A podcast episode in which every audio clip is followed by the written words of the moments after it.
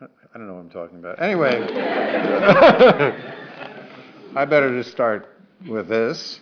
So tonight's talk is about resolving feuds, squabbles, disconnections, fights, uncomfortable situations without using avoidance coping, and why it's so important to resolve these issues without avoiding.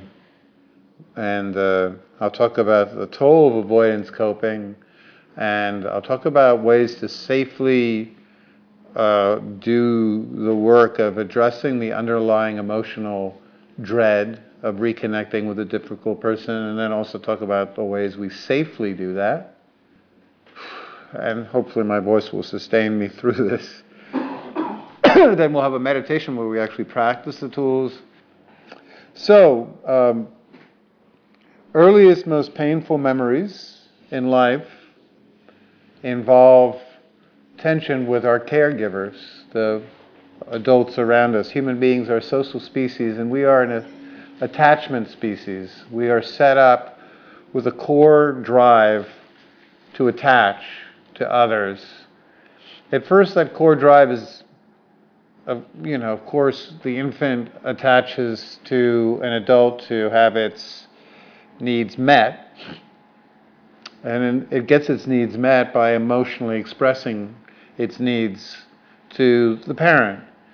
Infants and even toddlers don't use language, obviously, to express their needs. They use the very most fundamental parts of emotions, which are essentially they express their inner distress externally through cries, through laughter, through body movements.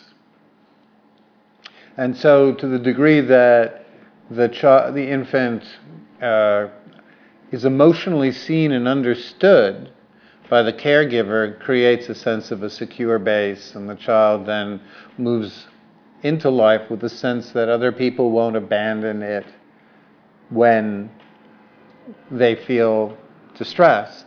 And human beings, because of our very neurological setup, we don't achieve what's called homeostasis, where we're essentially back in a neutral state after we're activated by an unpleasant event. We don't return to essentially calmness until we connect, feel the feelings, and disclose the feelings to another human being. It's called co-regulation. Other species can auto-regulate entirely. If you're a bird, you're startled, you can actually take flight, go to a branch.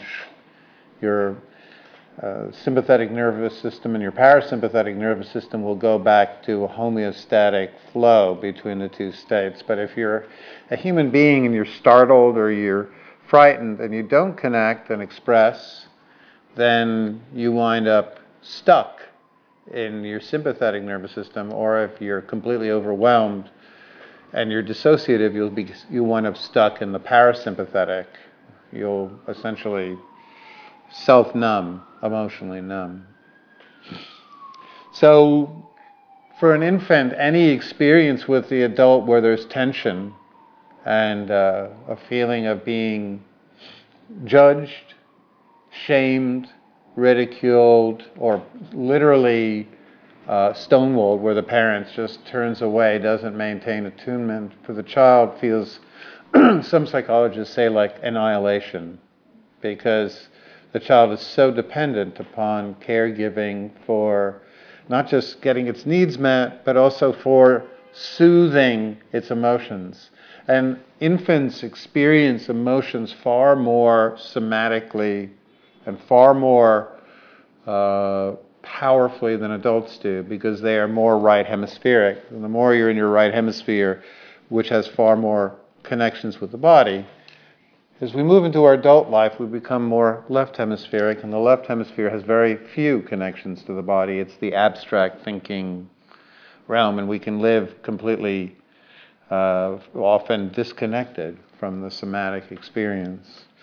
Anyway, we develop very young in life the belief that any tension with an important person could be devastating for us emotionally, and that's the important thing to take away.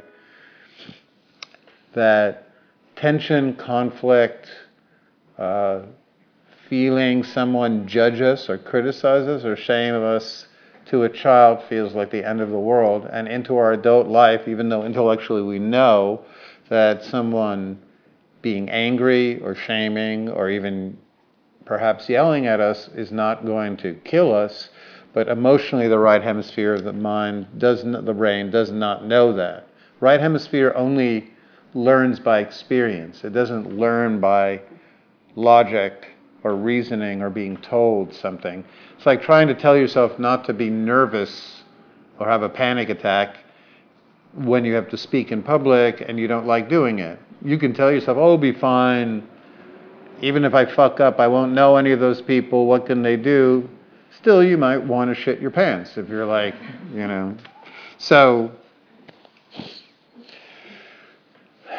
when we have conflict in our life, we all, to varying degrees, have this nagging emotional belief stored unconsciously as what's known as implicit memories. Implicit memories are behaviors and beliefs that are not held consciously, they're held unconsciously. For example, if very early in life you nearly drown in a pond, then you might wind up with a belief that water for you is dangerous, and even as an adult, you might find going into a kiddie pool terrifying. And so you've formed an emotional implicit belief that water equals drowning. So likewise, most children develop an implicit emotional belief, unconsciously held, that conflict with any person that has any attachment importance in our life is going to lead to devastating emotional feelings. And so when that happens, there's basically two things we can do. We can resolve the emotions that are activated, and I'll talk about later how we do that, or many people won't want to do that. When something triggers uncomfortable emotions, what they do instead is avoid the things and the people and the situations that activate the anxiety or the fear or the distress. So we can either deal with it, or we can avoid it. Avoidance has two ways that people approach. One will seek evasive distractions to not deal with the situation. Procrastination is a famous way to not deal with an emotionally scary thing. If you have an opportunity in life, for example, to try out for a job that you've always wanted, or to a creative event that you've always wanted, but you keep stalling rather than putting together the application, it doesn't mean that you're lazy at all. It means that your emotional mind believes that submitting your work to others will lead to rejection, and that rejection will be excruciating.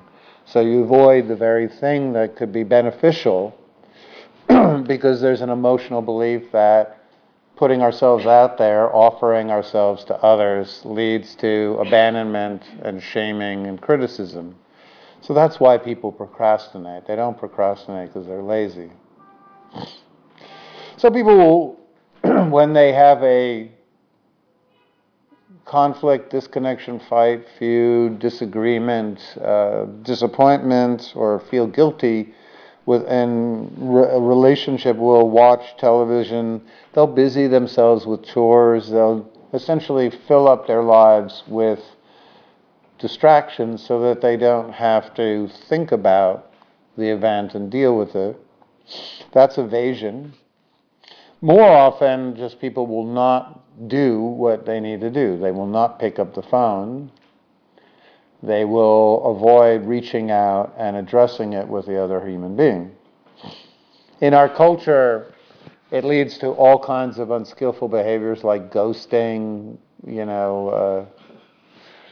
I love the term, but obviously the activity itself is kind of unfortunate.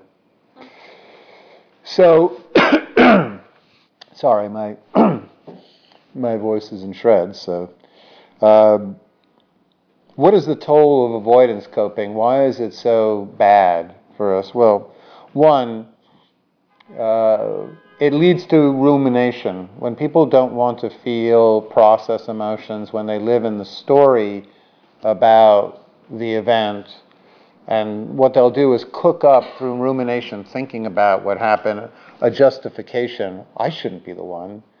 They're the one who's always, I'm always the one that's in the past reached out. And I was the one who's right here because the way I framed the story makes me look good. And they couldn't possibly think that they've done the right thing here, so I'm not going to be the one to reach out. Really, that's just a form of avoidance.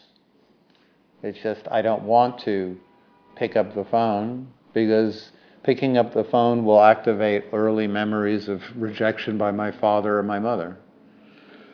So it takes up a lot of neural time as opposed to simply dealing with it, which is a very fast process I'll talk about, and actually it resolves the issue.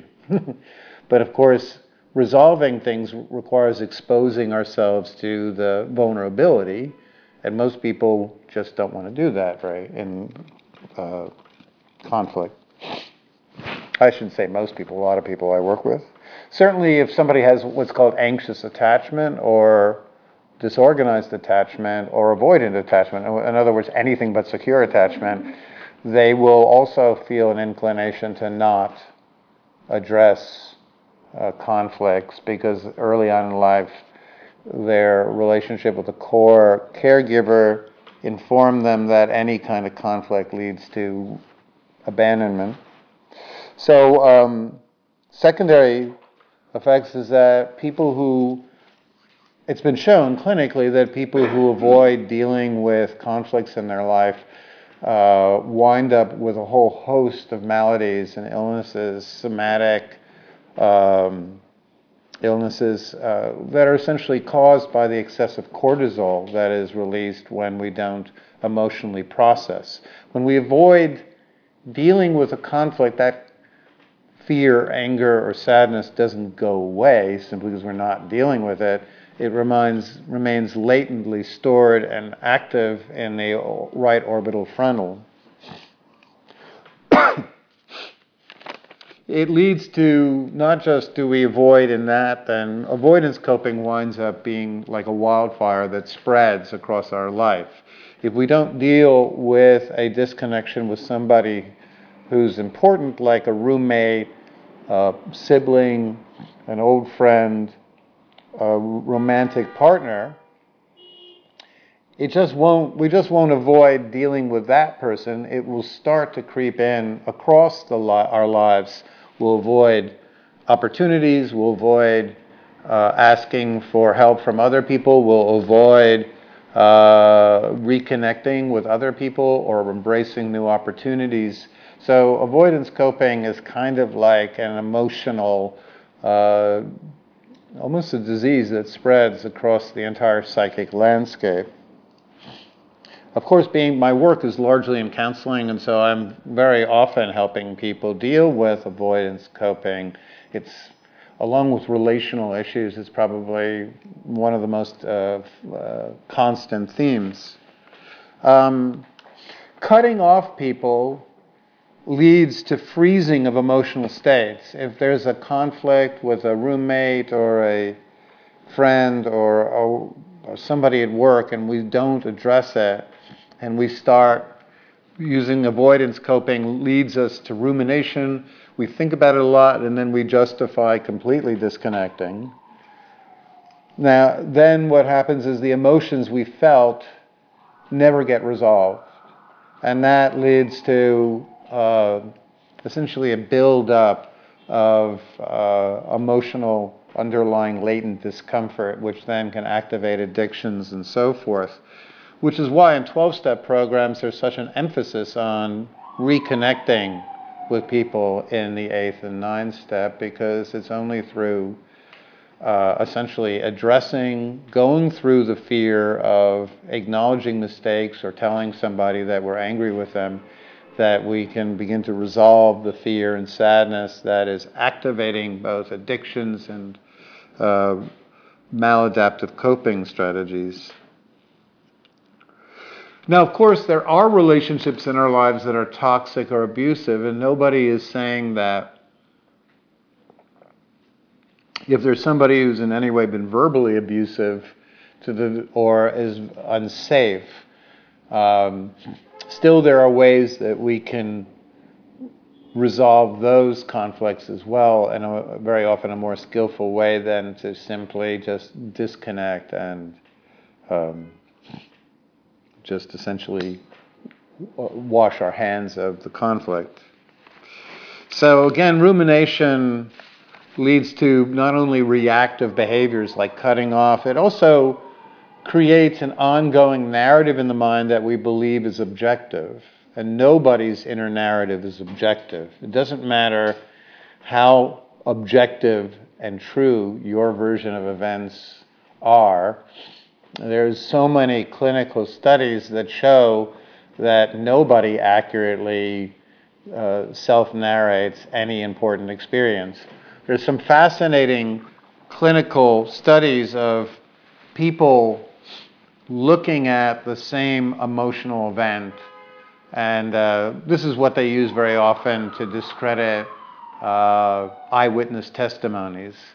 And it's kind of startling when you show people, you have people, a lot of people in the study in the same room, and then two actors will do something that's extraordinary, and then you interview the people and ask them what did they experience, what did they see, and everybody comes up with a different fucking story.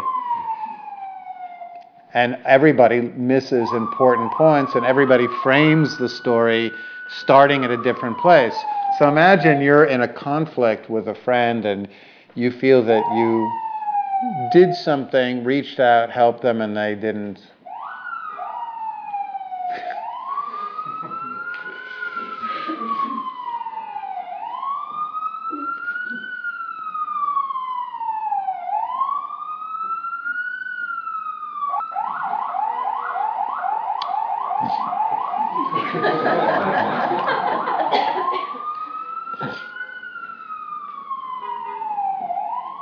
So you have a story due to the fact you did something nice and the person didn't acknowledge it, so that's your narrative.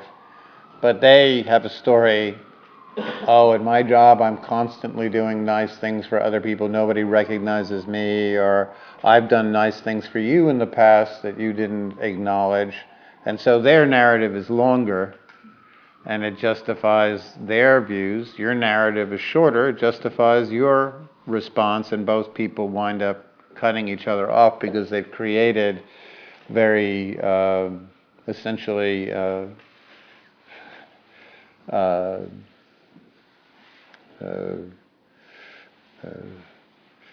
very justifying narratives that rationalize the emotions. That's what the left hemisphere does very well. It justifies emotional behaviors.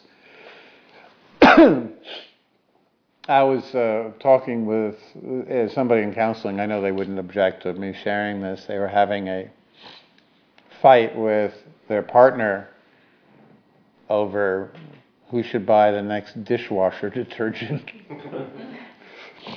And of course, that she focused on this, and so did he, because for each of them it is a convenient way to explain why they were feeling tension in their relationship. So it's essentially a projection or a displacement of the emotional energy. Our culture makes avoidance coping so much more prevalent because we are unfortunately so prone to use impersonal, non-synchronous, or asynchronous, I should say, forms of communication. In other words, we text, we email, we post on social media. And so in those engagements, we get the belief that we're communicating, which we're not. Because communication is not just exchanging words. The bulk of human communication is nonverbal. While the left hemisphere, your left hemisphere right now, is listening to the words I say and processing them. In the background, the fast circuits of your brain are actually neurally processing my body language, my tone of voice, the ambience of the room, how your body is responding. And so that's why sometimes when you meet someone, everything can seem really great, and yet you don't trust them. Your gut instinct says, this is not okay. Or B, you can meet someone who your intellectual mind knows is not a good idea, but you're attracted to that person because in the background, so much of the processing that bonds people is not on words, it's based on emotions. When you don't actually hear and experience the interaction in person or on the phone where you hear tone of voice, you're not communicating. You're simply exchanging words. But then it leads to a rife amount of miscommunication. Fortunately, I'm ancient, so I when it comes to texting or social media, if it's beyond I will meet you here at such and such a time, or yeah, the last album they put out sucked, then I won't do it, because it doesn't appeal to me. And I've seen, so in my work in counseling, I hear so many horror stories of somebody getting cut off or ghosted because of a well-meaning text that was misinterpreted.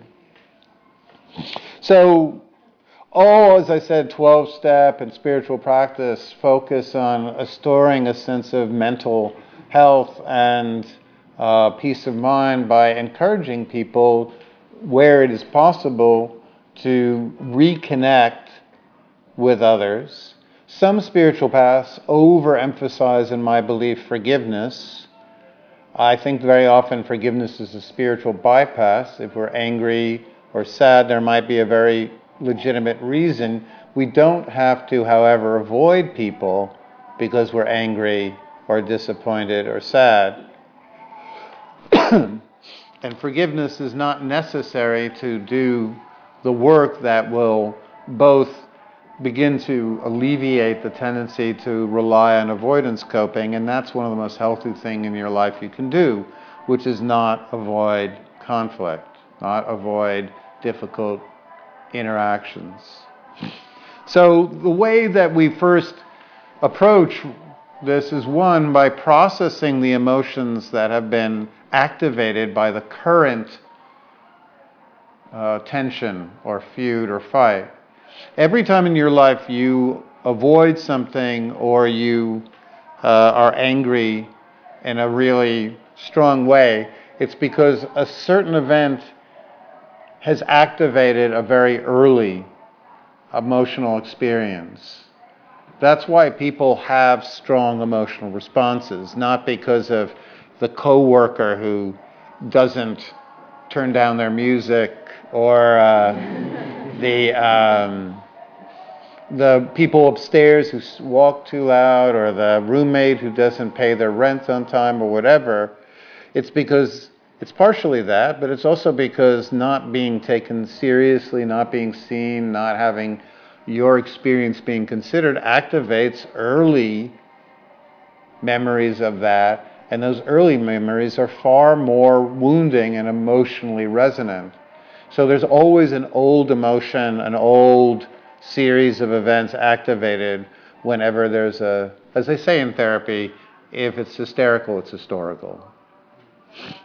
So the first thing we need to do is feel the emotions that are activated without narrating the event.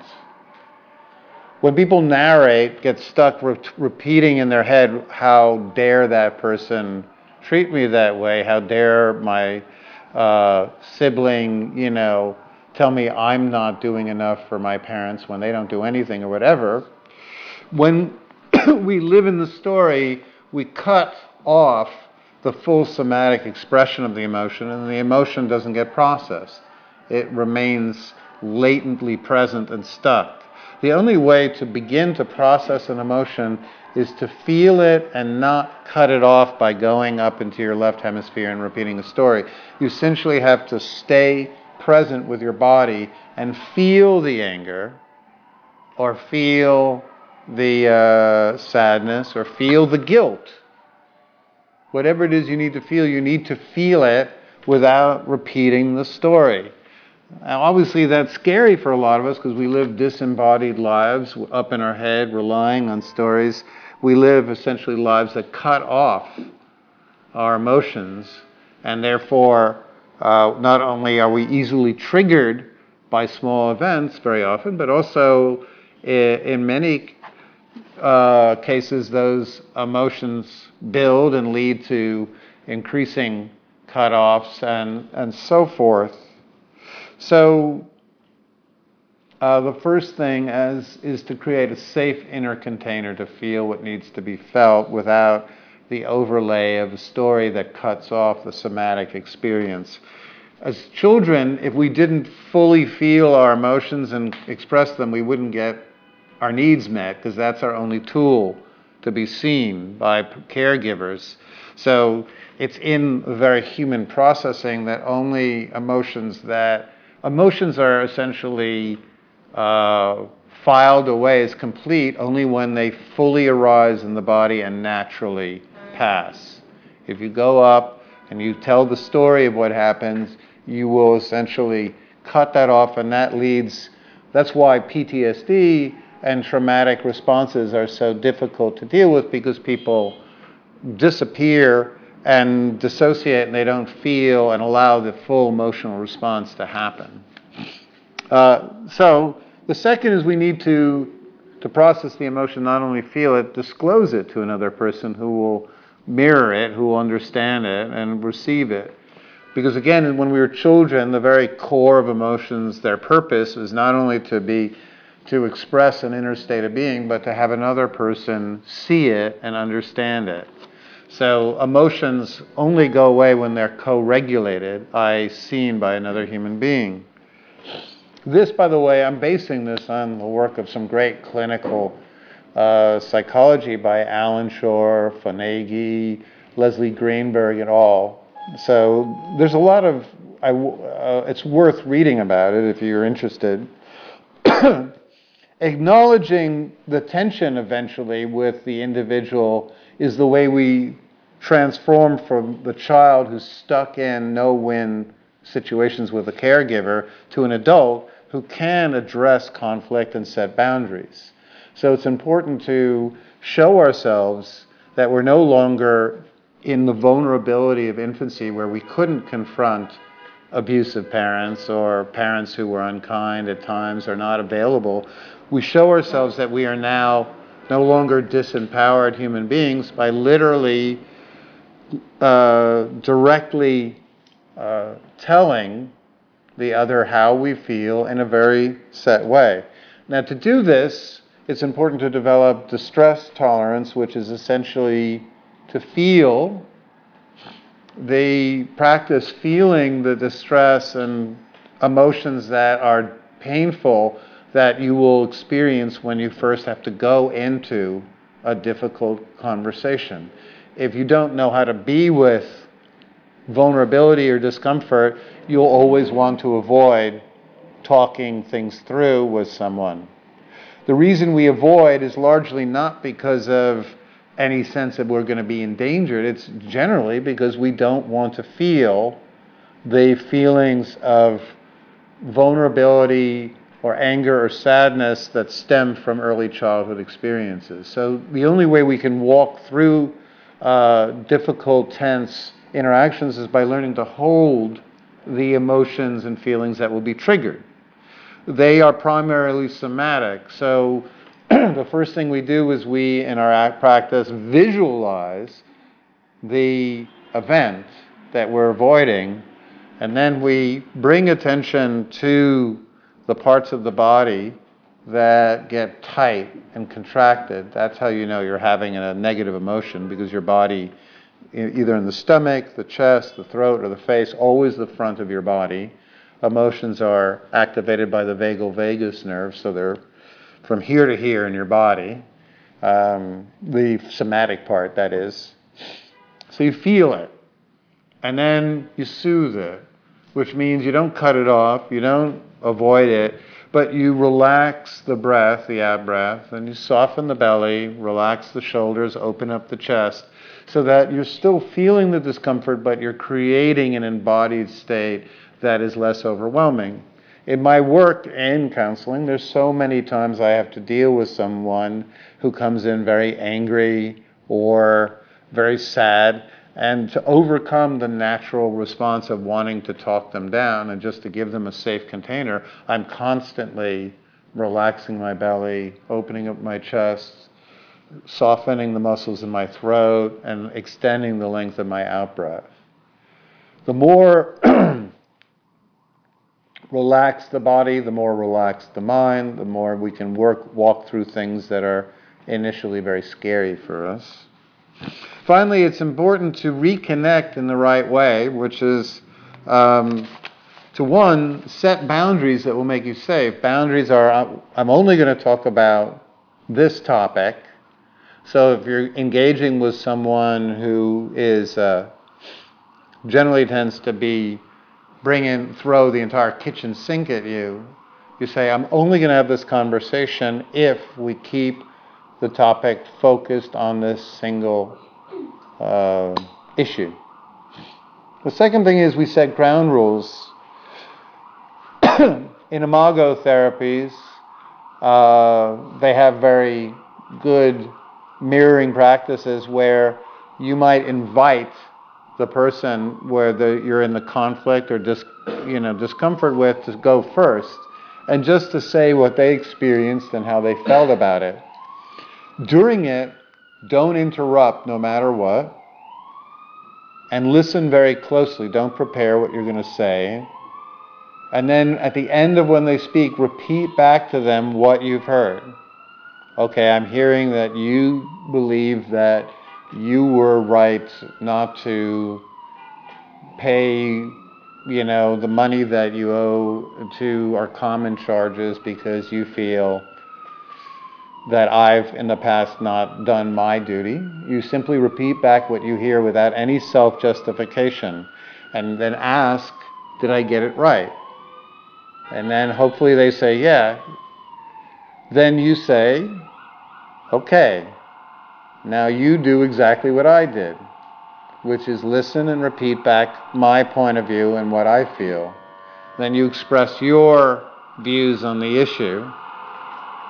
If they can't do that, if they start interrupting you, if they refuse to repeat back what you've said, then you say, okay, I'm not going to engage any further until you follow the ground rules. If they start bringing up another topic outside of the formatted, then you say, okay, I'm going to disconnect until you are ready to do this process the way that I've laid it out, which will make it safe for both of us. If you don't want to do it, that's fine. The good news is that if you reach out and it leads to continued disconnection, if the other person is just abusive or refuses to follow the rules of engagement, is, in other words, in any way unsafe, then at least you will not have ingrained avoidance coping. You'll have done the work that shows you that you can, instead of avoiding conflict, that you can show up and stand up and express your needs and set boundaries. And if they don't do it, you will still feel empowered and have agency in your life and have confidence to do it elsewhere. So even if the person is not available or is in some way doesn't want to engage in a safe way, you still get the benefits. Okay? So that's about all my voice can do. Let's actually put this into practice in our meditation.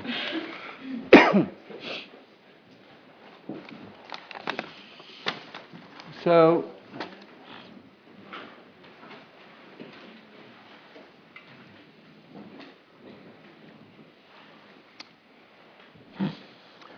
find a really comfortable seated position And what that really means is just try to keep your body from your buttocks to the top of your head in as much of a straight alignment as possible. The more balance, the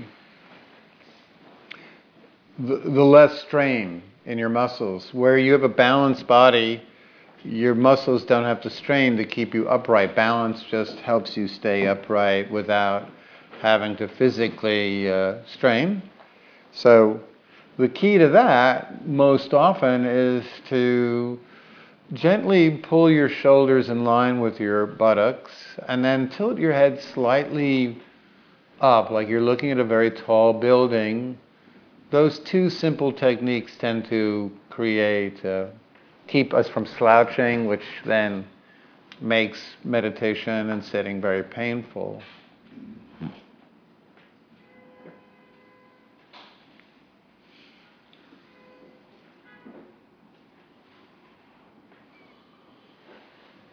So close the eyes or look at the ground in front of you.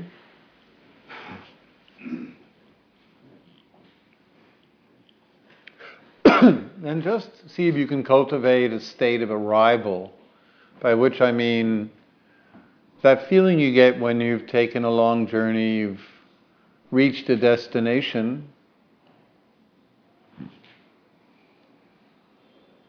and you can put your bags down and sit before a beautiful vista that you've yearned to arrive at. And you have that feeling of, I've got nothing else I need to do, nowhere else I need to go. I don't have to please anyone.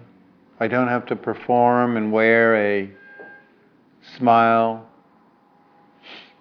or look good for anyone. I can just fully relax and arrive in life without anything else I need to do today. And how does that feel when you arrive in life? Well, there's a general ease in the body.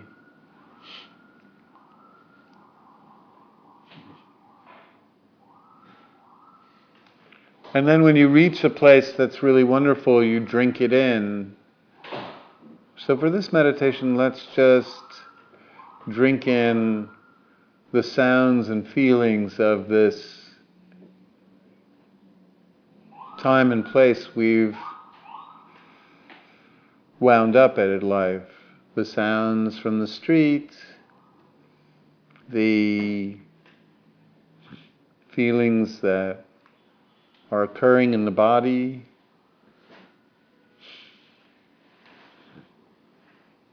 Just be present for it. Try not to narrate what's happening. In other words, while there will be inner chatter going on, try to focus on the actual experience, the sounds and feelings, the sensation of your body breathing,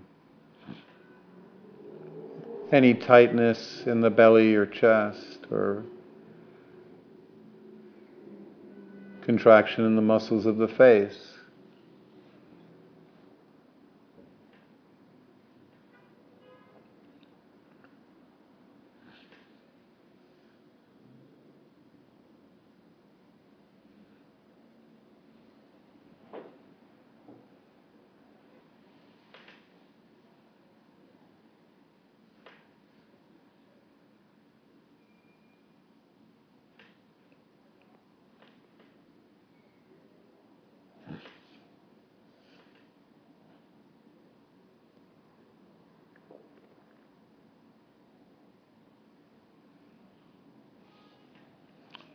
Sometimes it's really useful to keep an anchor in mind. An anchor is an ongoing sensation like the ones I've mentioned, the breath, the sounds. So you might want to dedicate yourself to one specific present experience. Just really hearing each moment without adding a story or a visual of what's creating sounds. Or counting your breaths.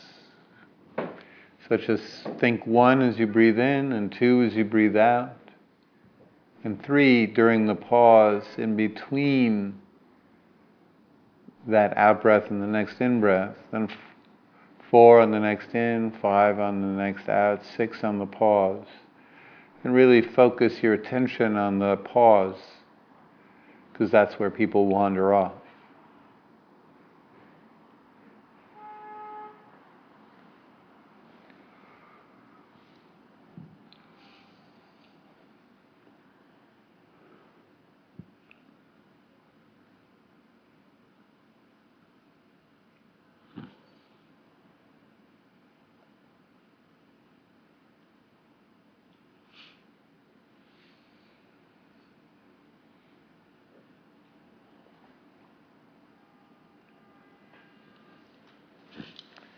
If you like, you could work with a repeating phrase, which in some traditions they call a mantra.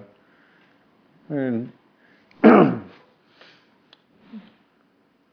Buddhist traditions, we often call it a metta phrase. It's just a phrase that's very simple that you repeat over and over again. The phrase itself just denotes a desire for inner peace for oneself and others, like, may I be peaceful. May all beings be peaceful. Or may I live with ease. May all beings live with ease. The words aren't really important, and you can make up your own. What's important is that you repeat these words in your mind with a very gentle, caring, emotionally resonant tone. Focus on the tone, the emotion you feel, rather than the words. So as you do this practice, what will occur is you will eventually be captivated by a thought, and the thought will pull you away from your anchor. And that's exceptionally, of course, natural and common. For much of our lives, we train the mind that when we're not focused on something external, that that's the time we're allowed to think. Unfortunately, when we allow the mind to wander, that's actually when we experience the most stress. As the famous study by Harvard showed, a wandering mind is a stressful mind. When you engage the mind on a task, even a simple task like repeating a phrase, counting your breath, listening to sounds, then you not only develop core memory structures and attentional structures in the brain,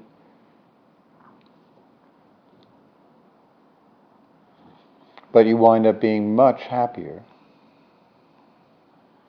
A focused, settled mind is a much happier mind than a wandering one. Wandering is neurally stressful. So we'll spend some time in silence. If your mind does wander away, just bring it back. Don't add any judgment, any frustration, impatience, criticism. None of that helps. It only makes meditation more difficult. What makes it eventually much easier to cultivate both peace and neural rewards is to, every time you wander away and you realize it, feel good. You're developing awareness.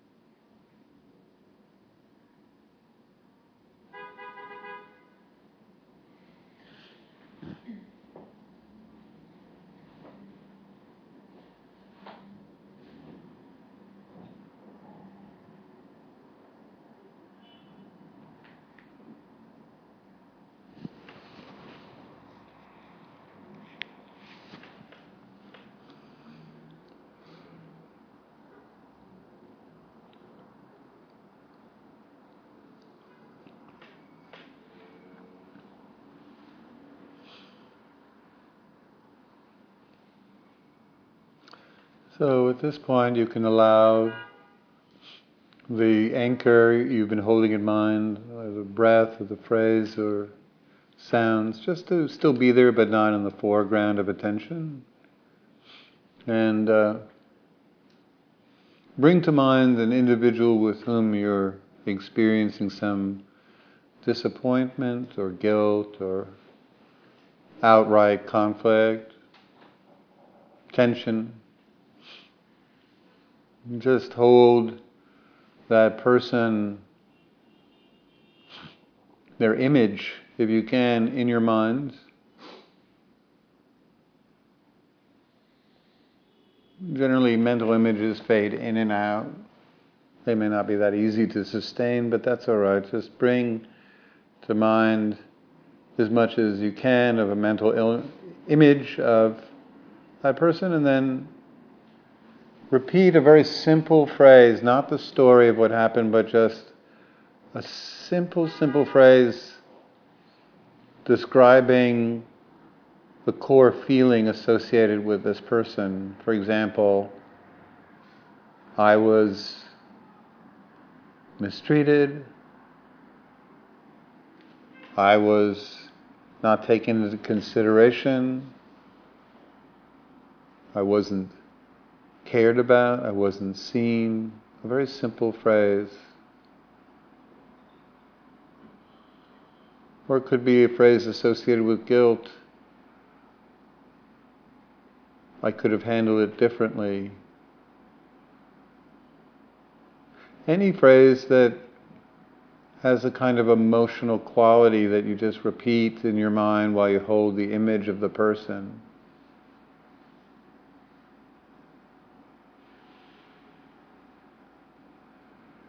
Now, at first it might be difficult to connect with feelings. Sometimes we live our lives so disembodied that even when we bring to mind a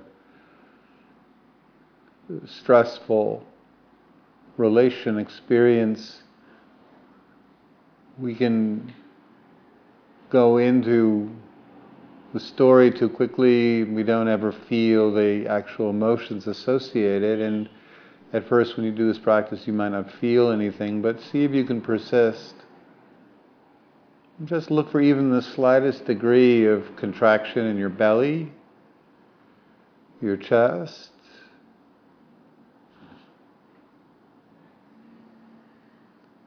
Your throat or your face, essentially the vagal highway.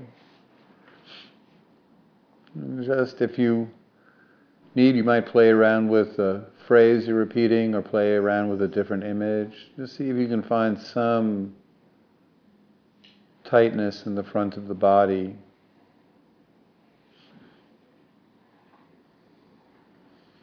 And if you can activate the emotion, then just bring your attention to it and keep observing it and just allow it to rise. So if it's anger, it might be this energy of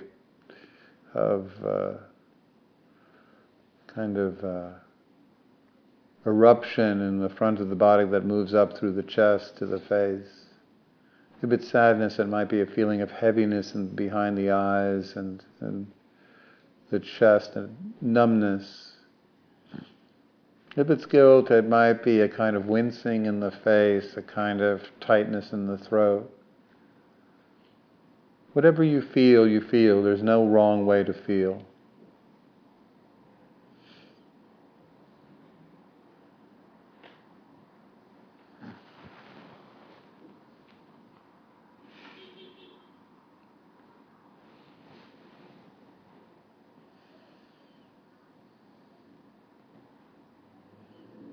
Just relate to the feeling like it's a kind of inner child, as we say, a second you that is wounded or vulnerable and just needs to be seen and listened to, not judged, not run away from.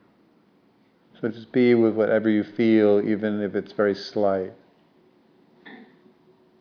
Even if it's difficult to feel anything, if you feel numb, just stay with that.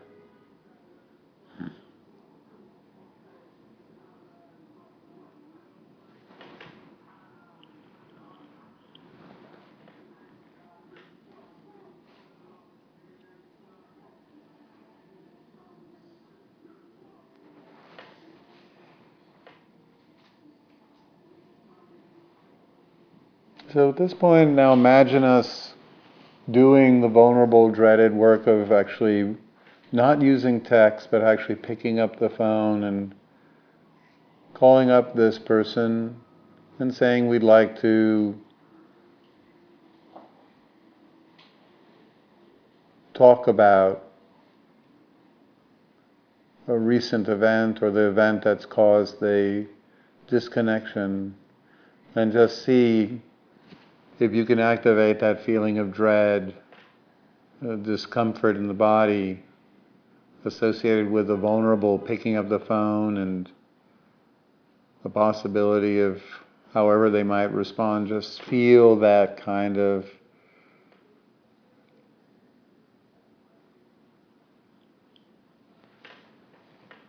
underlying distress or whatever it is that we don't want to feel. See if you can feel it. This is called essentially exposure therapy or distress tolerance. You're just going and learning how to be with the very feelings and emotions that you don't want to feel. And if you can be with them, then you won't avoid situations in life that activate these feelings. So just see if you can be with whatever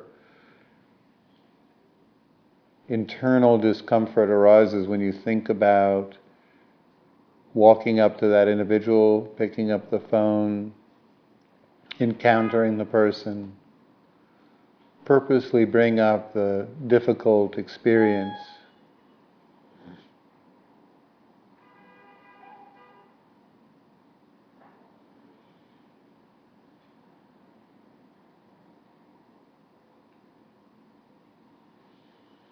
And then let's soften and make the experience even easier to be with.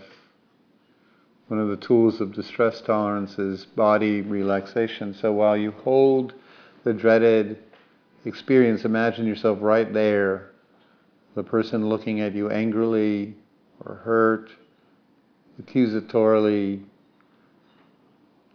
And then just while you hold that, take a nice full in-breath, slightly lift your shoulders, and then as you breathe out, drop your shoulders.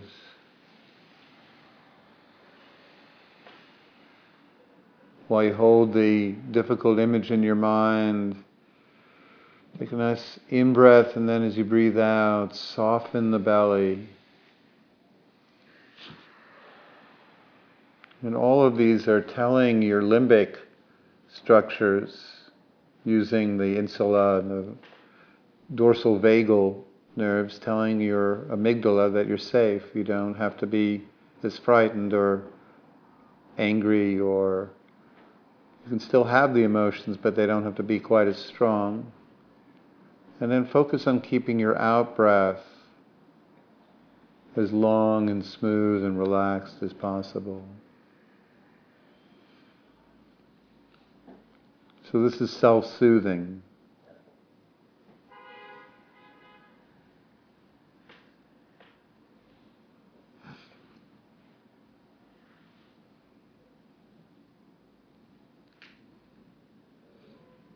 And finally, if you have to deal with a difficult interaction, you can use titrating figures, which is imagine someone that you feel really safe with and put them side by side with the person who's difficult for you right now. So when you're actually in that interaction, you could visualize or be with that individual and feel safer.